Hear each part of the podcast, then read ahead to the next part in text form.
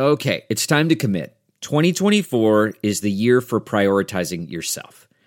Begin your new smile journey with Byte, and you could start seeing results in just two to three weeks.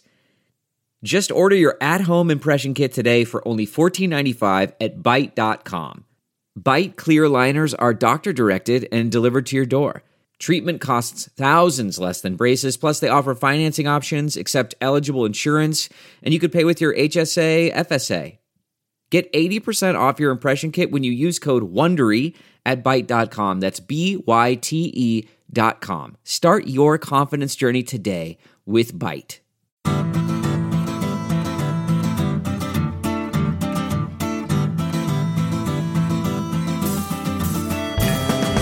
Welcome to this special live edition of the Sinica Podcast, coming to you today from the offices of the law firm Dorsey and Whitney in Midtown Manhattan. Thank all of you for coming. All right. The Sinica Podcast is produced in partnership with SupChina, which, as you all surely know, is just the best way to keep on top of all the latest news from China in just a few minutes a day. I want to draw your attention uh, to one of the new excellent features on the site. It's called Chinese Corner, and it's a little roundup of the articles, the books, the web content that Chinese readers are, are reading and talking about. It, it has to be my favorite thing now on the site, and you should definitely check it out. It's written by Jia Yun Feng, who's one of our very, very talented writers. SupChina, of course, is overseen by this man here, Jeremy Goldkorn, editor in chief, who's trying his hardest to get us in trouble with both Chinese officials and with the Trump administration, and that's why we love him. Jeremy, greet the people, will you? Thank you, guys. Hello, people. All right. Uh, so let's get started, right? Uh, so DEF CON, DEF CON, that's always all caps, DEF CON. I'm going to say it DEF CON. DEF CON is the uh, best known and I believe one of the largest hacker conferences in the world. You have doubtless seen versions of it on on TV shows or in movies. And ordinarily, it's held like so many professional and, and industry events in the great city of Las Vegas, Nevada. Uh, but last month in May, it was convened in a somewhat surprising place in Beijing, the city that Jeremy and I called home for over 40 years between us. And who actually sponsored uh, the conference was perhaps surprising too. None other than Kaiser's former employer, Baidu. I had nothing to do with it. nothing at all. Nothing at all. Uh, so today we're very happy to have with us a reporter, indeed, I believe the only reporter for a U.S. based media outlet who covered DEF CON in Beijing. As well as one of the world's foremost experts on Chinese hacking, herself a 12 year veteran of the NSA. So you better be a well behaved audience tonight because she knows what you did last summer. and I'm keep your devices close. so let me introduce Priscilla Moriuchi, head of nation state threat research at Recorded Future and formerly of the National Security Agency. Priscilla, welcome to Sinica. Thanks for having me. And the reporter, the cybersecurity correspondent for BuzzFeed, who I, I, made reference to, of course, is Kevin Collier here to my right. Kevin, welcome to Sinica. Yeah, thank you. And, and, and thanks to both of you for taking the time to join us.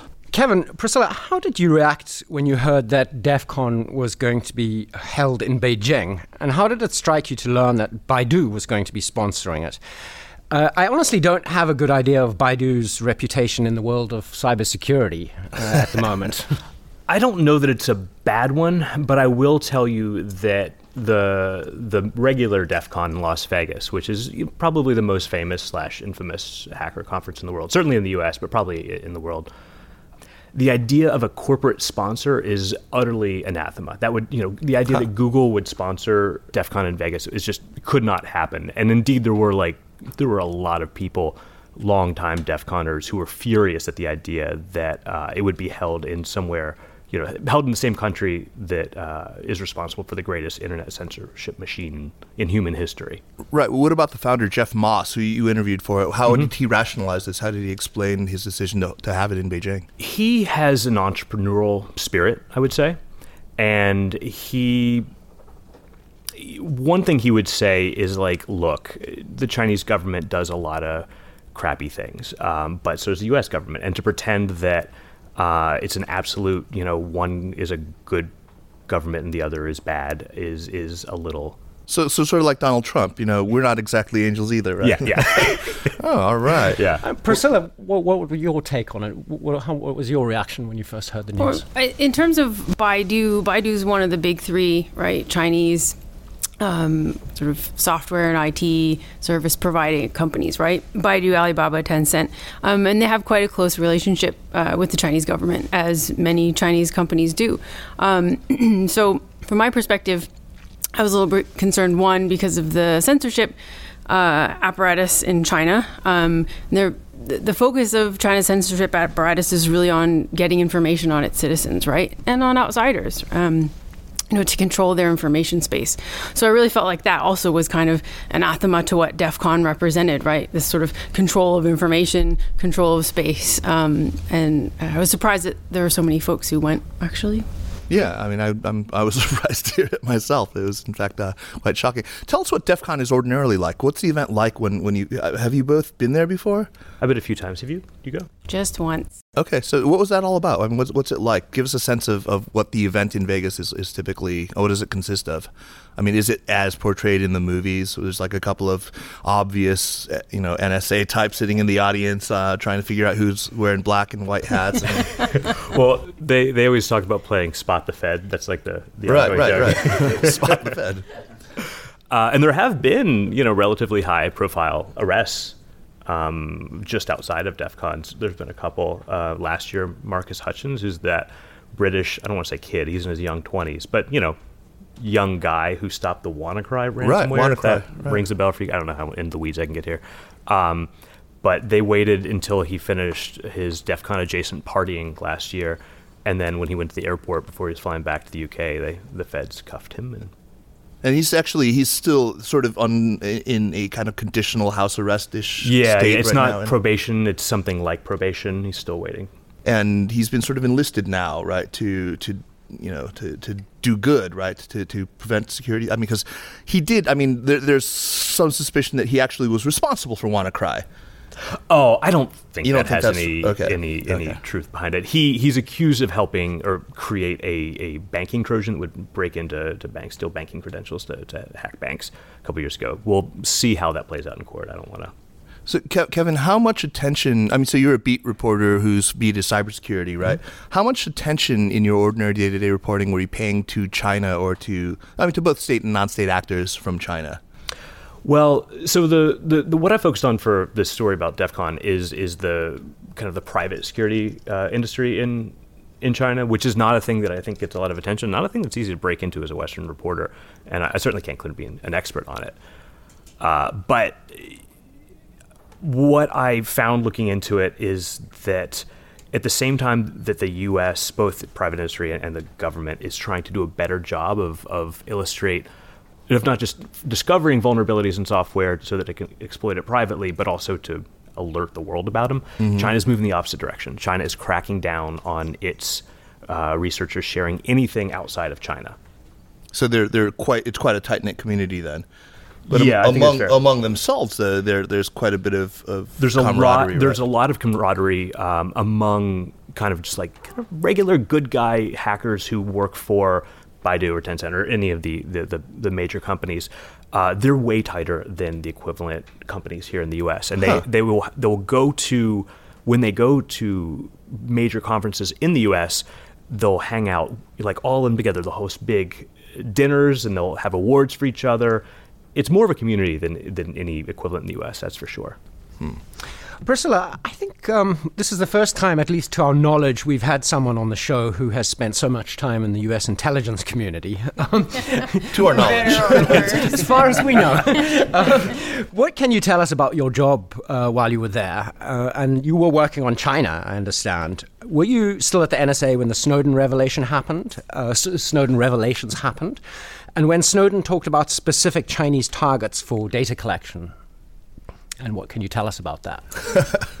without the real- without real getting question. arrested after you Loaded leave question. the room. Um, yes, so I did work at the NSA uh, for 12 years. Um, my job there uh, was quite large towards the end. Um, I was responsible for uh, covering all East Asia Pacific cyber threats to what we call the dot .mil domain. So kind of in, in sort of when you type in a, an address on the internet, right, instead of google.com, right, the United States government, the military use like army.mil, right? So it was actually on my uh, job responsibilities uh, for one of my supervisors to protect the entire dot .mil domain, which is at this point hundreds of thousands of computers, uh, from Chinese and North Korean cyber attackers.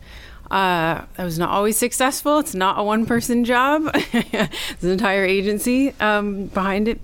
Uh, so it was tough, tough work. Um, but yeah, I mean, I, don't, I guess I don't have a lot, whole lot to say in terms of Snowden. I mean, my one thing, I guess, with him would be uh, I think he's a bit misguided and don't think he quite understood the implications of you know what he revealed um, and really how complicated a system that the NSA runs, uh, not aimed at Americans. Um, well, uh, to uh, I don't really want to focus on Snowden, but let's uh, the, the, the Chinese hacking that that you studied. Can you can you tell us a little bit more about the nature of the attacks? Right. Would, would threats to the .mil domains originate from state actors primarily, or would there be sort of you know uh, enough kind of every uh, just dudes in, in, their mom's basements or the equi- Chinese equivalent who would go after, I mean, have the gumption to go after a dot mil All target. of the above. Oh, wow. Some more successful than others. So if if you're going to break down Chinese government sponsored hacking, right? If we start there, there are three organizations primarily that conduct um, what we call cyber operations. Uh-huh. The first is the PLA, right? The military. The second is the Ministry of State Security, or China's main human intelligence service, sort of equivalent to the CIA mm-hmm. in the United States, and the Ministry of Public Security, which is sort of equivalent to the FBI. Um, the Ministry of Public Security, the MPS, has a sort of domestic mandate. So they conduct a lot of hacking and cyber operations, but broadly in the West, we don't know a lot about their capabilities because they're mainly confined to territorial China. So then we'll focus on the other two the PLA and the MSS or Ministry of State Security. So if we talk about like threats to .dot .mil, right, and sort of Chinese hacking in general, I'd say there's sort of a, a, golden age of Chinese hacking, both for the hackers and for the investigators like myself. Um, it was about 2008 to 2013 when many hackers didn't quite realize the trail of information that could be left behind when you conduct an operation. So that means, for example, the information needed to register a malicious domain, right? Or when you uh, compromise a computer to install a piece of malware on it, that piece of malware was written by someone. And many times there are signatures in the code of that malware that are quite easy to detect um, and understand and become therefore a footprint or a fingerprint of behavior. So in that sort of time frame from 2008 to 2013 there was quite a distinct footprint or fingerprint for chinese activity. Uh, that all changed um, in 2013 14 time period um, and even to, through today there's uh, I think we can go into this later, but there's been quite a, a, transformation from that time. Yeah, well, let's talk a little bit about that transformation, maybe, because that was something that the Obama administration really prioritized. They really went after uh, Chinese hackers. They named and shamed uh, Ugly Gorilla, who I think is, is your your your hero, right, Jeremy? um, uh, no, I mean they, they actually went. They, they named the actual organization, uh, the, the, the, the, the army unit that they, they said was primarily responsible. They fingered a vocational school in Shandong province, if I recall correctly, that I think is ma- mostly famous for teaching line cooks. Uh, on, on, uh, on, is that correct? and correct? hackers and hackers? Okay, it's a great combination. right, right, Cookery right. and hacking. Yeah, yeah. well, two two things. That, yeah. I mean, can I can I ask yeah, a question? Of, I mean, to how those the naming and shaming that specific uh, indictment. Did that how work? much of that? How much of that information came from your office? I can't say that, but I can. I, can, I have a sense of, of whether it works or not. Um, so in 2014, when those kind of five from this PLA unit, 61398, right? Wow. This, 61398? Yes, yes, that just rolls off the tongue. Um, 6138, it's like a five digit number that. yeah, exactly. That PLA units use as kind of cover terms, right? That allows them to um, do things like register for healthcare, right? And childcare and things like that within their unit while still keeping some kind of sort of cover, right? Without saying, I work for the 3PLA, which is China's signals intelligence service, right? Instead, I work for Unit 61398. So anyway, uh, in 2014, when those indictments were announced, the Chinese got were very very upset. The Chinese government, and in m- almost all subsequent exchanges, diplomatic, government at all levels, uh, until that cybersecurity agreement was reached in uh, September of 2015, the Chinese demanded and complained about those indictments because they were PLA officers, um, and. Uh, it was sort of after that period, after this 2014 cybersecurity agreement, realistically, where uh, from the Chinese perspective, cyber became this kind of uh, shining light in the relationship. Right. Um, so whether or not the indictments actually deterred any proactive hacking, um, I don't think we could say that. There were a lot of things going on in China in 2014, 2015, 2016 timeframe that I think had a much bigger impact uh, than indictments or a cybersecurity agreement.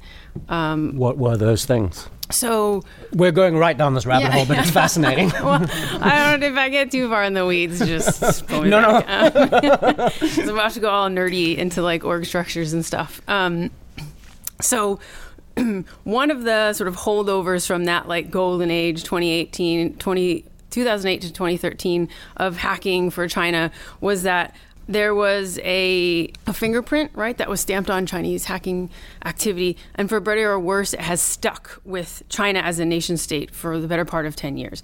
And that sort of um, that identity was one volume Chinese state will hack you and your government and your companies with a number of groups. Many different groups will be on different servers in your company. They will compete with each other. Sometimes they won't know they're there. They just care about volume. They'll steal all your information and they'll deal with what they've stolen later. So that's one. Two, that they're quite low level. Um, that their capabilities were not up there with, say, the Russians or maybe the United States. Uh, and three was that they didn't care about being caught. Um, so for some reason that has stuck, and while that may have been true for us to us for certain units, right during that time frame, it's certainly not true anymore. And there are a number of reasons why we know that. So first was that in late 2015, the PLA started to reform, right? Massive reforms throughout the entire army, you know, led by President Xi Jinping, designed to sort of modernize the PLA, but also to institute much greater command and control, right, over all the whole sort range of military options. During that time frame, an entirely new organization called the Strategic Support Force was stood up. This organization combines cyber, space, and electronic warfare. Electronic warfare is like it's called C4ISR, command, control, whatever the other four. The are. other two Cs. Intel- intelligence, surveillance, reconnaissance. Uh, it's like um, battlefield awareness, Uh-huh. basically. Um, into this one super organization called the Strategic Support Force. So this was all occurring in 2015 2016 time period at the same time that the obama administration was reaching its cybersecurity agreement with china where both sides agreed not to conduct cyber-enabled ip theft so you have a big reorg going on within the pla which at that time probably made up a, quite a large amount of cyber operators and cyber threat groups you also have a sort of change in the information security environment. So in, in February of 2013, the uh, private security company Mandiant, known Yeah, at that time, Mandiant, yeah. released that sort of infamous APT1 report, right? 61398. They had pictures, right? They had CNN. I don't know if you remember this. CNN was like filming in front of the building in Shanghai and getting chased by PLA guards, right? It was a big deal. And at this time, nobody had publicly called out hackers. I mean, at the government level, people were afraid of what would happen. You know, would China retaliate? And they would call out our hackers, for example, and sort of film outside their houses in Maryland and, and chase us. Uh, thankfully for myself, um, that has not happened. Oh, because you, you, you'd be the one being chased, huh? Right, right. I would be chasing them. How about that? so there are just so many other factors going on. You know, the companies became better at protecting themselves. So then it became harder to conduct a successful cyber attack. So all of these things were happening at once. So I, I have a bunch of questions. I mean, but first, uh, the the causal direction, the reorganization, did that was that in response to the Obama administration's pressure, or was that that predated it? Um, that predated it. That was a Xi Jinping Okay. I think around 2010 he really started Ah, to see, think about reforming the PLA. uh, even before you came. Yeah. Um, and the other thing, I mean, it strikes me that you, the way that you describe these uh, Chinese hacking groups, it reminds me a lot of Chinese propaganda in that it's voluminous, clumsy, inelegant, and terribly ineffective, right? uh, but yeah, that's that's that's interesting. that Which doesn't stick though. No, it doesn't it's just stick. not No, true it doesn't, anymore. Doesn't stick. Um, the the other question that I had for you though, uh, what then caused the, the or what was there an appreciable decline after the Obama administration's pressure uh, in the two, uh, 2015 period? Was there? I mean, I think the, the Obama administration likes to talk about how it, it did effectively see a a marked decrease in industrial espionage. At least was that is that the case? Is that what you saw on the ground? There's a lot. There's a lot of factors to that. Um, so I guess we'll start with the last part first. The text of that agreement, right, to prove industrial espionage means you have to prove intent. So at this point, it's not just seeing an intrusion into a company does not mean that the intruders are automatically stealing the company's intellectual property. So, for example, this may be too in the weeds for some of you, but No there's, such thing. there's a group called APT10, right? Advanced Persistent Threat. That's sort of cyber jargon. Uh, number 10. Uh, last year, uh, this group or this group has sort of traditionally been associated with the Chinese state. It's not clear whether they've been PLA or MSS associated. Last year, this group conducted a wide ranging operation across internet service providers in the United States, the United Kingdom, and Japan, right? And for a lot of casual observers, the first instinct is to say IP theft. They're trying to steal the IP theft of Verizon or NTT in Japan. And that was not the case, right? In that case, the attackers were trying to gain access to the infrastructure of those companies to then access the domestic communications of people like you and I in the United States, Japan, and the United Kingdom. So that that's just an example of a case that demonstrates how difficult it is to get there to that theft of IP and to then prove that an agreement was a success. I see. I would say for for most, probably, I think the biggest outcome from that, from the U.S. perspective, was simply that we got the Chinese government to understand what we meant by cyber-enabled IP theft and why we really didn't like it. Um, we had been having those discussions for many years, um, and it just hadn't sunk in. And then this was a real achievement there um, in that case.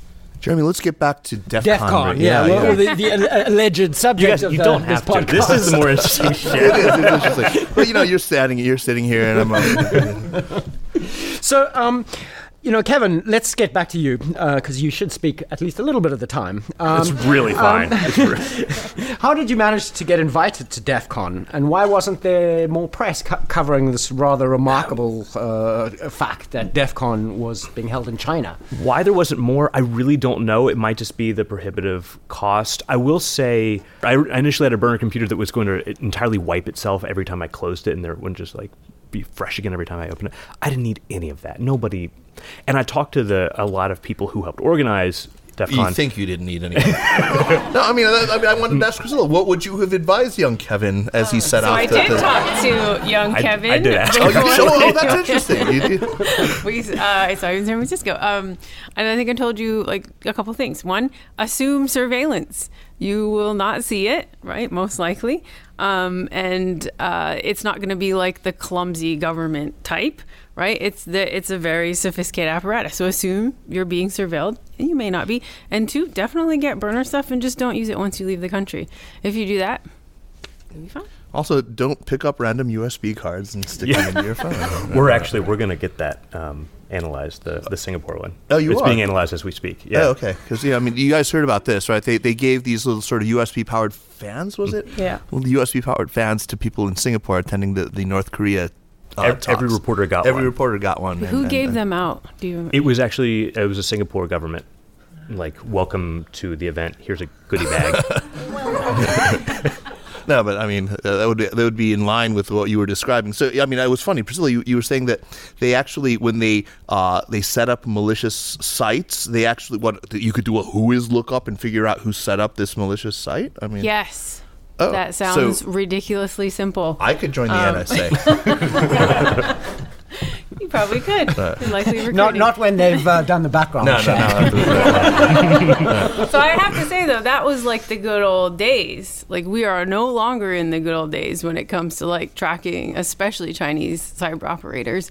Um, like some of these groups back in the good old days, right, would use their real names, their real cell phone numbers, their real addresses, right, which was amazing and awesome uh, if you were a researcher. And none of that occurs anymore because there was a whole rash of public reports from that 2013 timeframe up until about 2015, 2016, where it was like PLA unit after unit after unit just got outed. Right. Num- full numbers, people's names. There was one even written um, uh, by a former colleague of mine um, who runs the company Threat Connect, um, which I think the report is amazing. But uh, they published pictures of the guy with his baby, the hacker. So like you can go pretty far and find a lot of information on people, um, and that's just not the case. Priscilla, when you went to DEF CON, were there a lot of Chinese who, who turned out to, to Las Vegas for this? I mean, are there Chinese yeah, hackers? so it's a typically? quite it's an international it's really Okay. an international event. Um, for those who haven't been, it's totally not as cool as it sounds.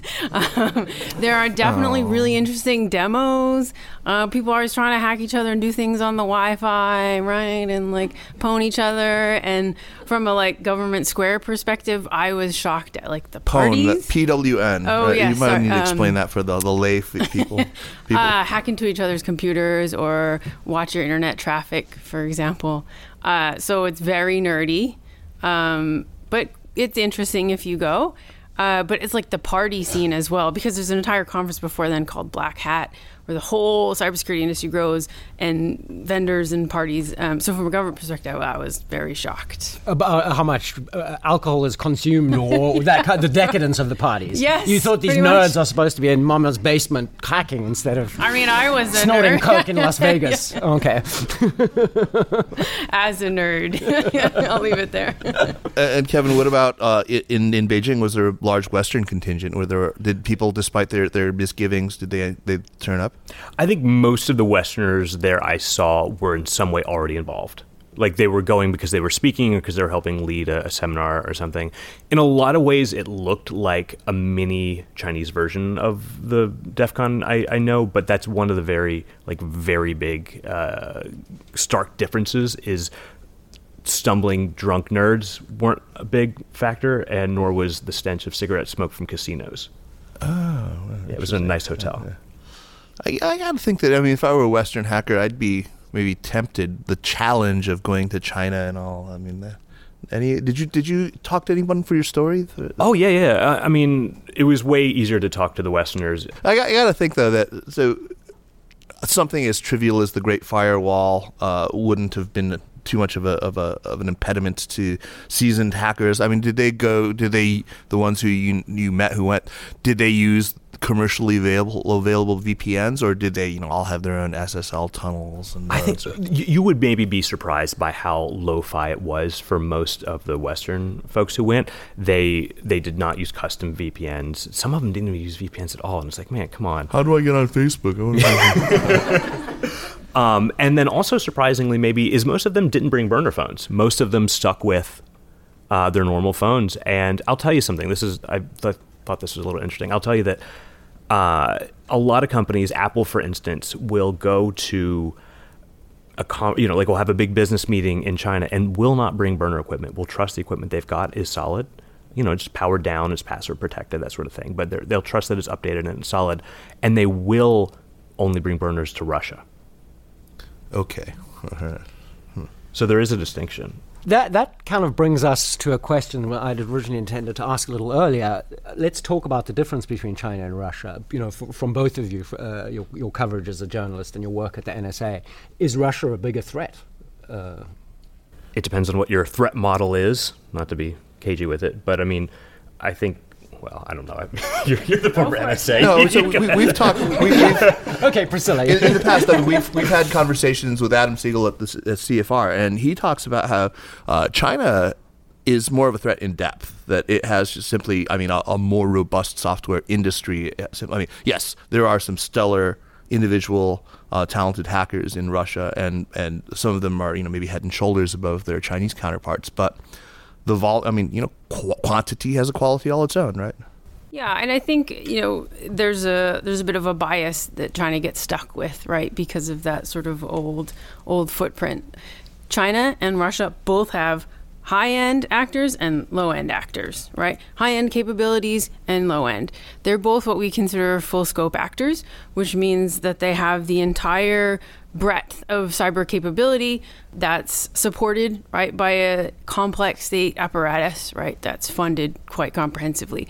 I think the thing with china that and the the communist party and that people don't quite understand how to make sense of the threat is this desire to control right and the degree of information that they have on people and how it's being utilized right? So i think i think one of the terms i heard someone used the other day was uh, complete information visibility is what the Chinese are going after. CIV, of course. yeah, yeah, that's a new acronym uh, that we just coined. Um, but so, so for example, um, we think of the firewall as sort of this kind of clunky object, but that's literally one minuscule part to the entire surveillance apparatus, right? There's things like the the troll army, right, that goes on the social media sites and basically outnumbers all of the people who are expressing their true beliefs, right? If they're anathema to the Communist Party, with just the pro-communist stuff, and they just outnumber based on volume, right? There are upwards. I've heard numbers of two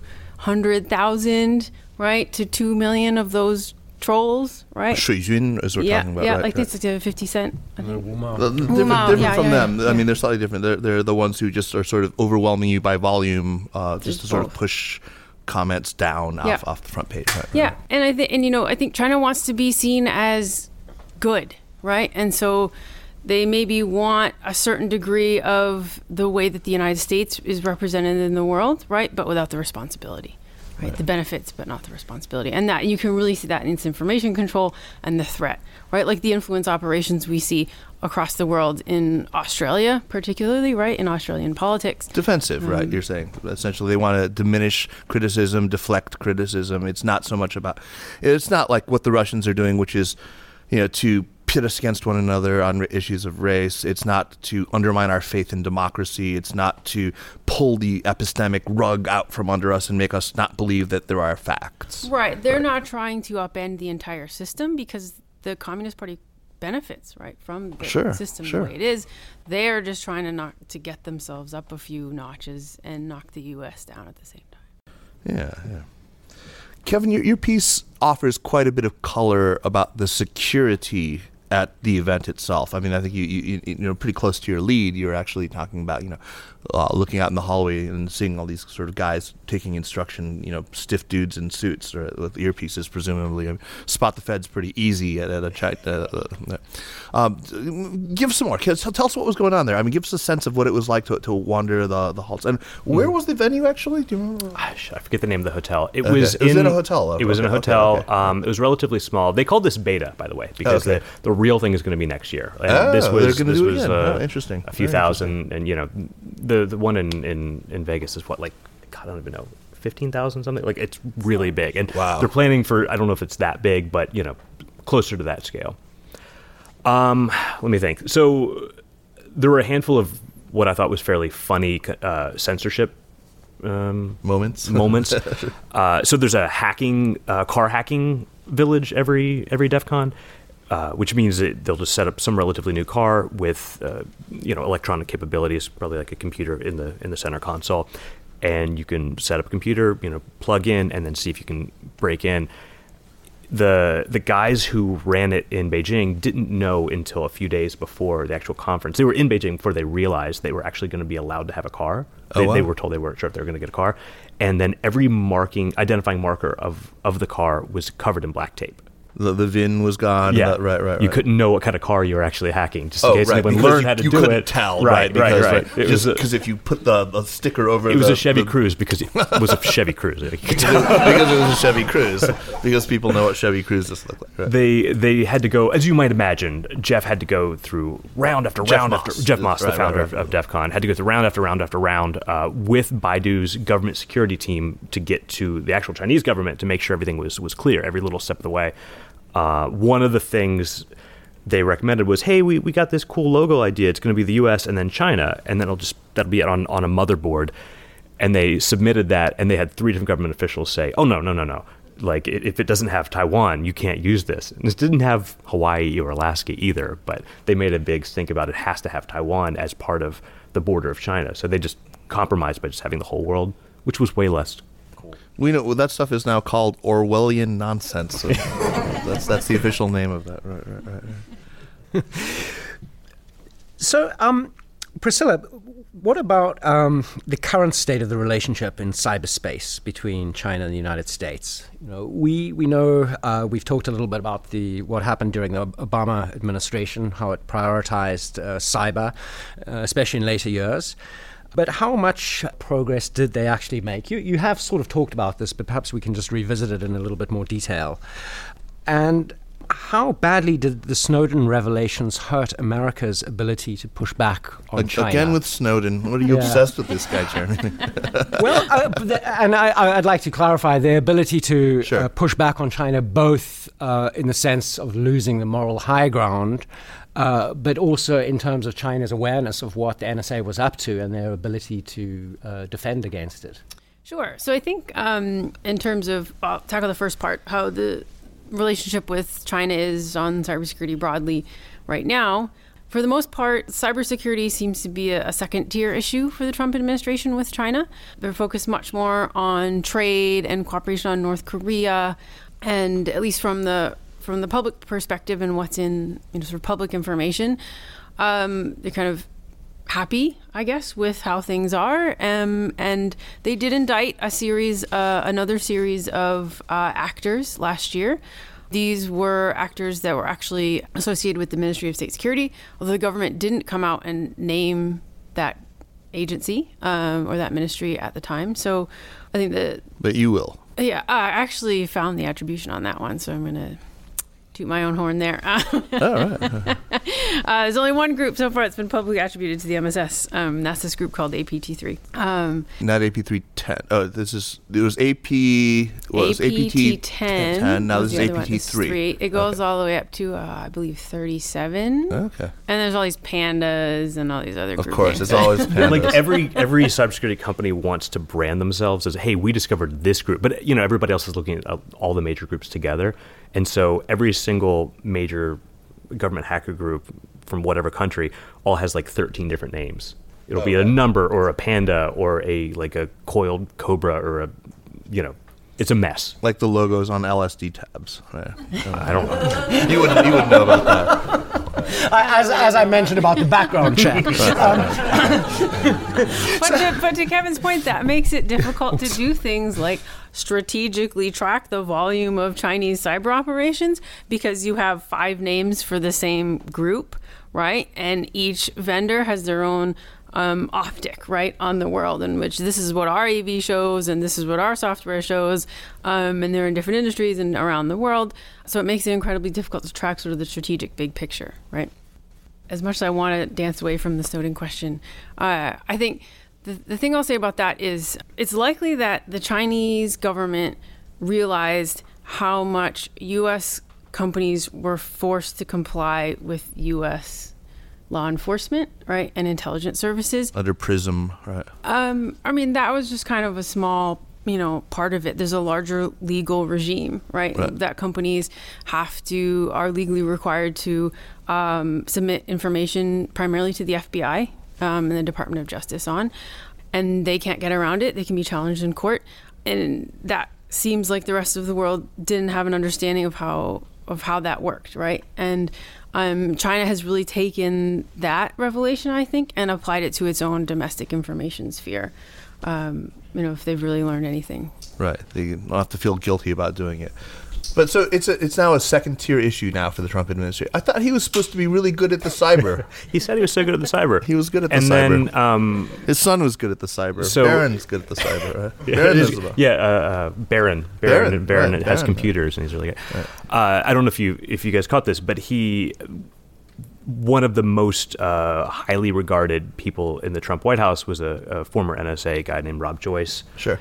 Uh, who had he apparently did not get along with John Bolton when John Bolton became Trump's national security advisor a few months ago, if, if even that, two months ago, whenever that was.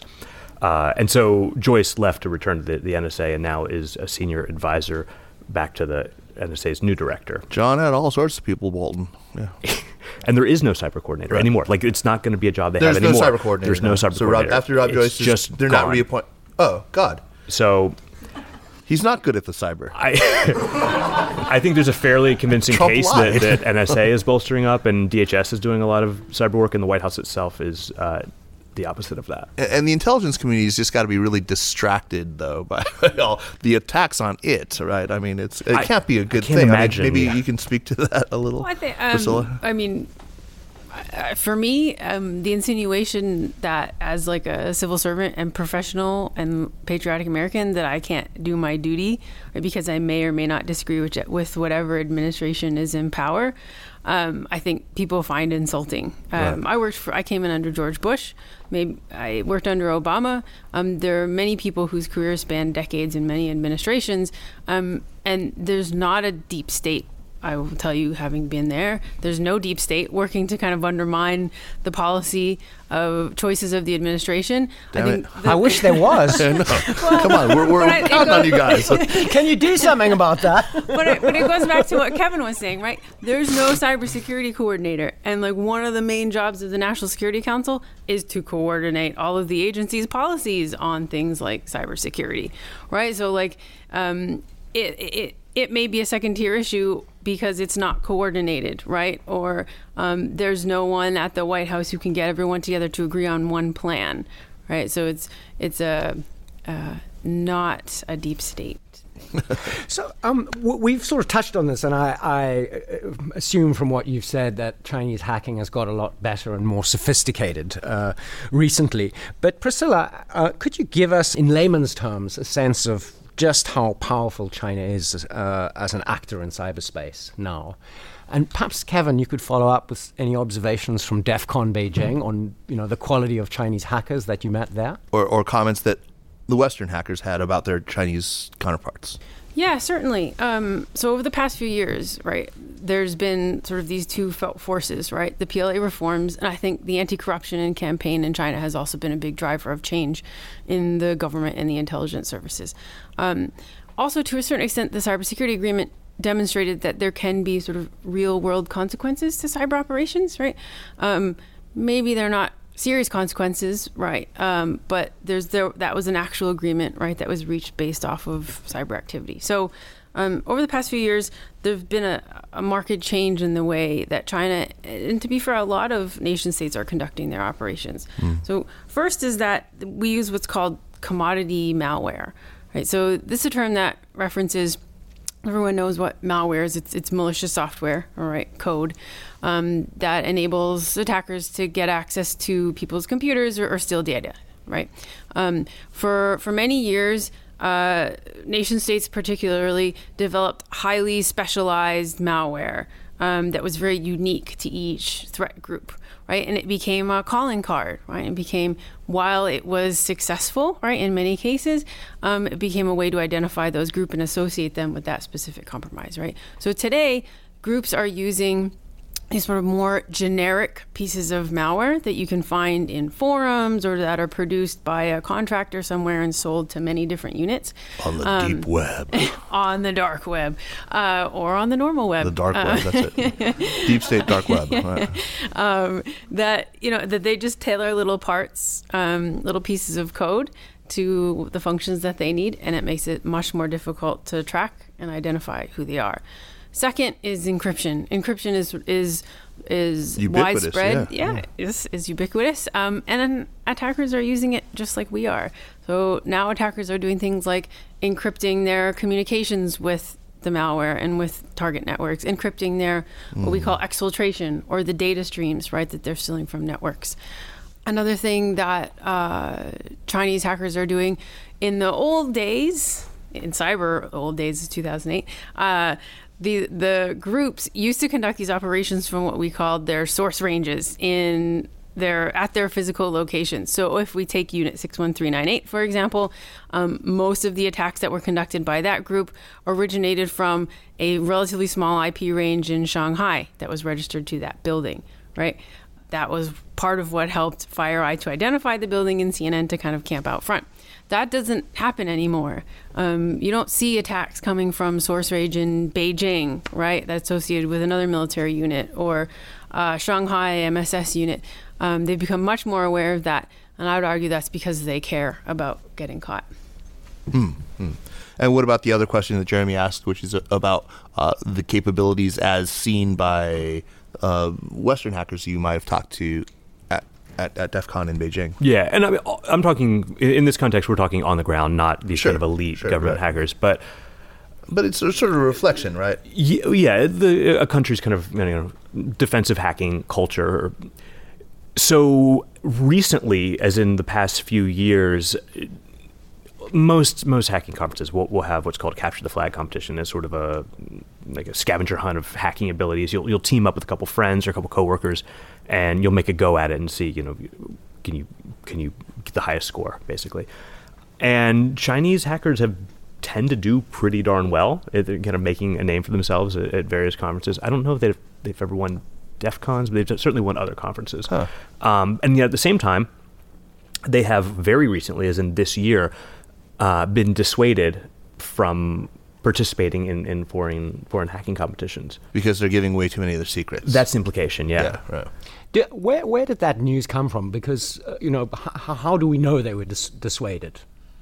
I'm trying to remember. It's an, uh, actually an announcement from one of the big three. It was either I think it was either Baidu or Alibaba. Mm-hmm. Security chief said it's time to keep our vulnerability discovery in country. Uh, Chinese discovery. So it wasn't a government statement. It was, a, it was a, probably Alibaba. um, I think too. Government has. The, there was a police well. statement that they were going to better enforce. Uh, I forget exactly how it was worded. It's, it's not these companies though, these security companies that are hoarding zero-day vulnerabilities or exploits, right? I mean, it, the, it, idea, this is being done presumably by state actors. The idea is that private researchers. I mean, in, should we explain what that yeah, what that means? Yeah, okay, yeah. what what what is uh, what is a zero-day exploit?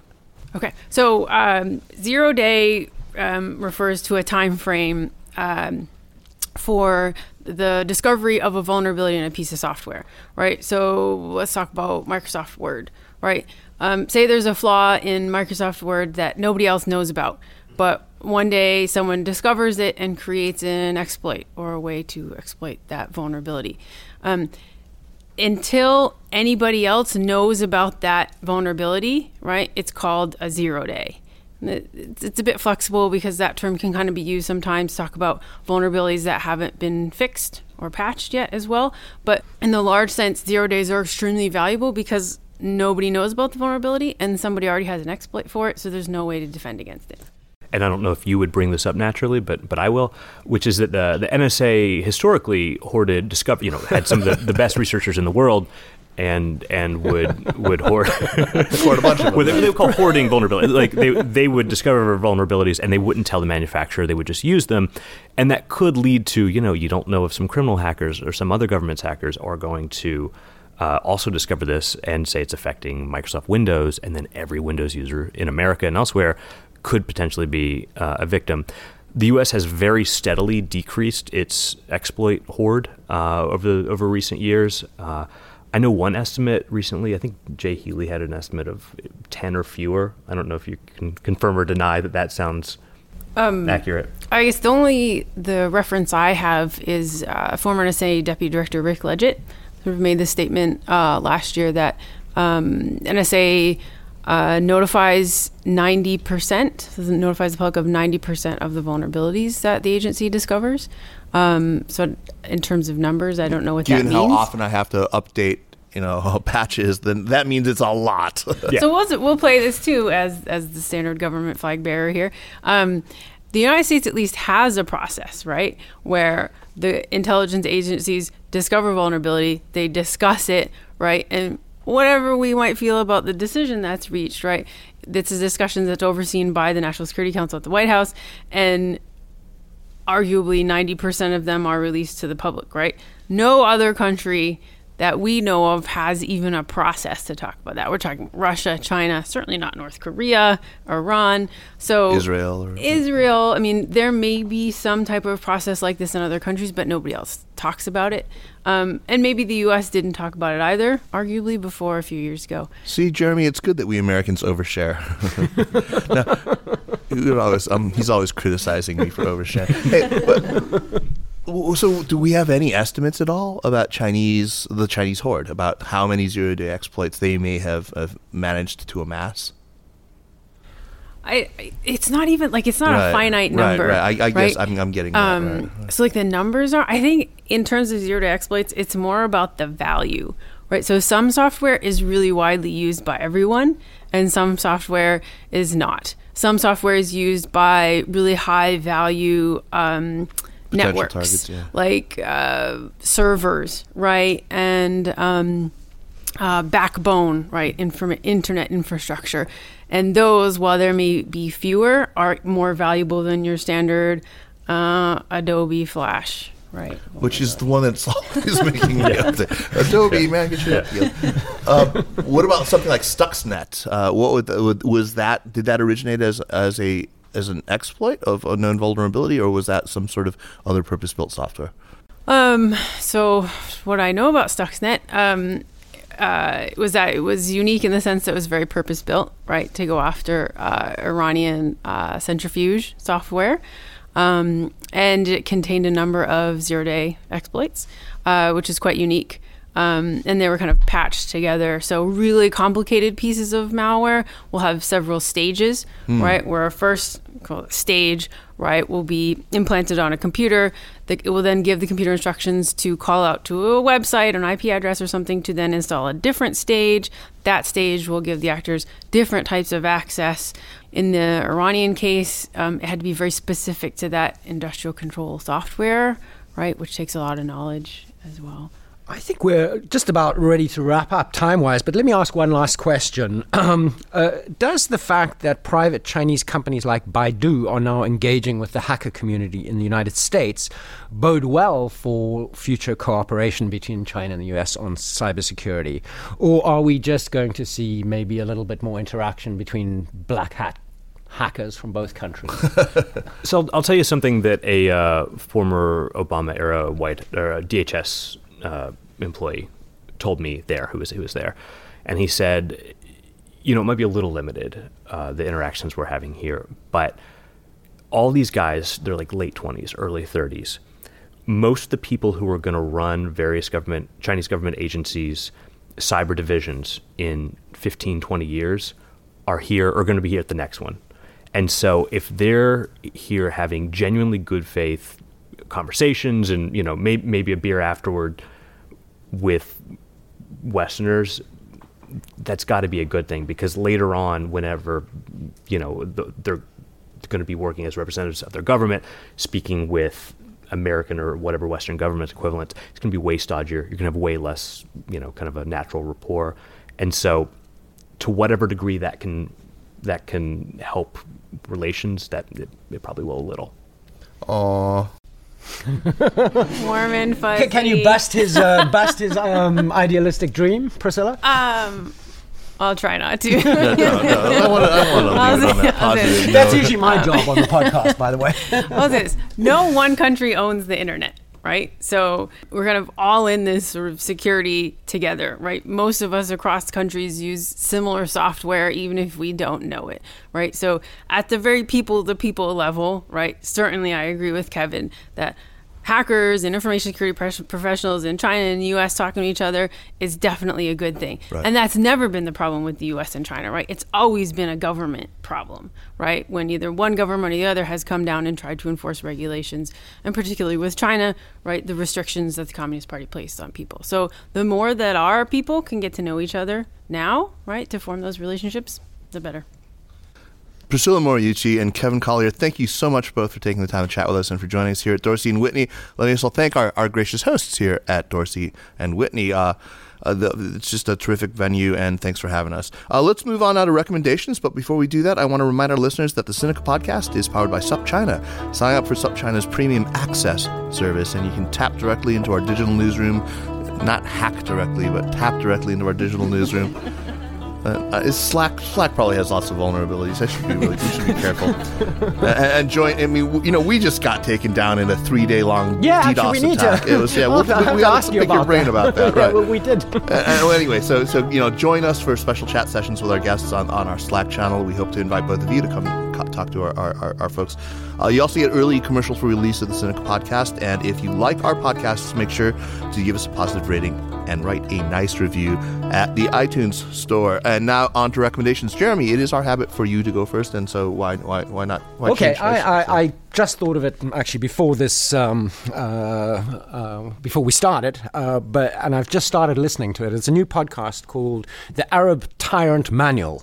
Um, and the, the, the hosts are, uh, I think they're both in Norway, uh, Iyad El Baghdadi and Ahmed uh, Gatnash and they discuss all kinds of things about authoritarianism and freedom in oh, wow. the Middle East. And it's just, uh, uh, it's a nice. Uh, they they both have quite strong opinions, and it's a it's a really fun and informative I thought you were going podcast. for Arab tyrant look right now. There, yeah, it's, it's, a theme. You look like a mullah without the cap. Right, right. That's it's pretty amazing. Uh, you guys yes. got to see what he looks like right now. That's, that's, great. So the Arab Tyrant Manual. The Arab Tyrant Manual. Okay, yeah. I'll check that one out. I'm looking for something to listen to in the shower in the morning. All right. Priscilla, why don't you go next? What do you have for us? Uh, I'll stay on the podcast theme. Oh, good. Um, I'm listening to one right now called Crime Town. Uh, it's about organized crime and Providence. political corruption in Providence, Right, Rhode yeah, Island. that's a great one, yeah. In the 80s and 90s, Buddy Cianci. Um, I think it's really well done. I actually tried to like um, stream, you know, kind of listen to it all at once. Uh, it's really. No, that's it's excellent. It's it's um it's if you like those sorts of serial ones, uh, like Yeah. serial or, or like uh, S-Town. S-Town, J-Town, yeah. Uh, the, these are. God, I have to beep that now. Uh, really great. Yeah, really great one. Uh, excellent recommendation. Kevin, what do you have for us? We weren't allowed to swear. I definitely We're- did. no, no, we're, we're not allowed to swear. Oh, we're not okay. allowed to swear. Uh, my boss doesn't let us. We swear. used to be allowed to. We used to swear, but yeah. we. mm, Uh, I'm going to recommend a, a country singer I really like, uh, who's uh, kind of the his name's Tyler Childers, and he kind of cut his teeth in my hometown of West Virginia, and I, he's really good. Uh, I catch him every time he comes to New York, which which he does. It's not like pop country. It's it's I don't want to say like authentic country, but it's it's the good stuff. Good country. Yeah. Oh, and it exists. Um, we were just, uh, uh, Kevin and I were just chatting before about about the guitar stylings of one of my favorite country musicians, Brad Paisley. Who's genuinely one of my favorites too, but he's very pop. Yeah, he's very pop, but his guitar playing is wicked. I mean, he's just insanely good. Uh, anyway, uh, I'm going to make a musical recommendation too. Um, I, on this show before, I've recommended a band. Uh, and a lot of people have written to me to tell me how, how grateful they were for that recommendation. Uh, it was called Sleepy Time Gorilla Museum. They disbanded a few years ago. Actually, Faye knows them very well. Yeah, Right, she, right. she's played we- with them. we- my yeah, wife. so we, yeah. we've ta- uh, Jeremy's wife, of course. Uh, they have reformed in a sort of a different, uh, a different incar- incarnation with an equally silly name called Free Salamander Exhibit. They're sort of a. Uh, No, I mean the Free Salamander exhibit. They're amazing. So check out their st- their live shows on YouTube. Are, are uh, do not miss them if they come through your town. Uh, they are mind-bogglingly great. Uh, the, the the level of musicianship is just off the charts. Uh, they're sort of an experimental metal band with just crazy chops. Think of sort of King Crimson, Mr. Bungle, and Slayer all in one. It's it's it's just killer music. Free Salamander exhibit. Make sure to check that out. And with that, I want to thank you guys for for uh, for, for joining us. Let's give it up for Priscilla Moriuchi and for Kevin Collier. And thanks again to Dorsey and Whitney for having us. And thanks to all of you for coming. Give yourselves a round. Thank you. All right.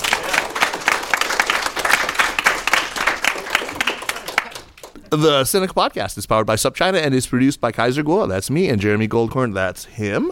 And it is edited by me. Drop us an email at Sinica at SupChina.com. Follow us on Twitter or on Facebook at, at SupChina News. And do check out the other shows in our growing stable of podcasts. Check it out. This summer, we're going to add a lot of really cool new podcasts. So stay tuned. Uh, and we will see you next week. Take care. Out, Girl Scout.